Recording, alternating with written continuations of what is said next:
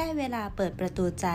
เรียนรู้ตัวตนพัฒนาตัวเองไปกับ Self-Lab Podcast พื้นที่ดีๆที่จะพาคุณไปพบกับตัวคุณเองในเวอร์ชั่นที่ดีกว่าเดิมในทุกๆวัน Emotional Intelligence หรือความฉลาดทางอารมณ์มีความสำคัญอย่างไรในทุกๆวันนี้นะคะหลายๆองค์กรต่างให้ความสำคัญเกี่ยวกับเรื่องของ emotional intelligence หรือความฉลาดทางอารมณ์กันเป็นอย่างมากเลยนะคะ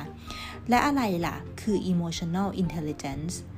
emotional intelligence หรือความฉลาดทางอารมณ์นั้นก็คือทักษะหรือความสามารถในการจัดการอารมณ์ของเราให้อยู่ในสภาวะปกติไม่ว่าจะมีสิ่งเร้ามากระตุ้นก็ตามนะคะทักษะนี้นะคะก็ถือได้ว่าเป็นทักษะของผู้นำที่ดีที่ควรจะมีแห่งศตวรรษที่21กันเลยทีเดียวก็ว่าได้ค่ะและอะไรถือว่าเป็นตัวบ่งชี้หรือบ่งบอกว่าเรานั้นมี emotional intelligence ที่ดีและสามารถที่จะเป็นผู้นำที่ดีได้บ้างนะคะหนึ่งเลยก็คือเรื่องของ self awareness การตระหนักรู้ในตัวเองผู้นำที่ดีจะต้องเข้าใจในจุดแข็งจุดอ่อนคุณค่า passion และก็เรื่องอื่นๆของตัวเองได้เป็นอย่างดีเพราะถ้าเมื่อไรที่ผู้นำขาดสิ่งเหล่านี้นั้นเขาก็จะไม่สามารถบริหารงานออกมาได้ดีมากนักยกตัวอย่างเช่นผู้นำที่รู้ตัวว่าตัวเองทำงานได้ช้าไม่ถนัดทำงานที่ต้องใช้ความรวดเร็วเขาก็จะต้องทำการวางแผนการทำงานให้เสร็จล่วงหน้าก่อนกำหนดอย่างน้อย 2-3 วันไม่ใช่ค่อยมาทำตอนใกล้ๆจะถึงเดดไลน์นะคะ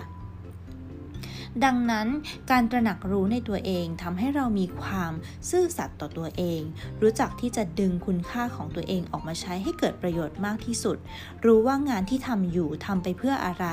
โดยการหาสิ่งเหล่านี้นั้นนะคะเราก็ควรที่จะเริ่มจากการตอบคำถามตัวเองบ่อยๆแล้วก็หมั่นเรียนรู้จากประสบการณ์ของตัวเองที่มีในอดีตให้มากๆอันดับที่2นะคะก็คือเรื่องของ self regulation การสามารถที่จะควบคุมตัวเองได้การควบคุมอารมณ์คิดก่อนพูดคิดก่อนทำถือว่าเป็นหนึ่งในคุณสมบัติที่ดีที่ผู้นำควรจะมีเพราะถ้าผู้นำขาดสิ่งนี้ก็อาจจะไม่สามารถทำให้ผู้ตามไว้เนื้อเชื่อใจตัวเองได้มากพอ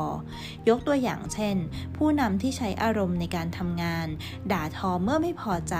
ใช้ความรุนแรงเมื่อลูกน้องทำผิดจนกลายเป็นตัวอย่างที่ไม่ดีและสุดท้ายก็จะส่งผลให้ไม่มีใครอยากจะร่วมงานด้วยในที่สุด 3. motivation การมีแรงจูงใจจากภายในหากผู้นำมีแรงจูงใจที่ดีย่อมมีแรงกระตุ้นมากพอที่จะอยากจะทำงานให้ประสบความสำเร็จตามเป้าหมายที่ตั้งไว้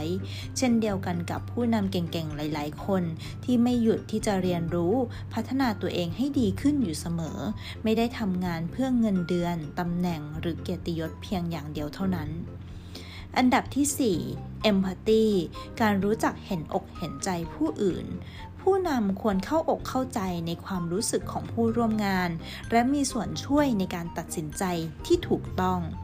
empathy จะเป็นส่วนหนึ่งในการมัดใจคนในทีมให้สามารถทำงานร่วมกันและนำพาทีมงานบรรลุ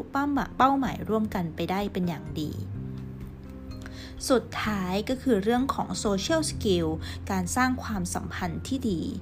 หน้าที่ของผู้นำก็คือการทำงานให้สำเร็จโดยมีทุกคนร่วมด้วยช่วยกันไม่มีใครทำงานให้สำเร็จได้ด้วยตัวคนเดียว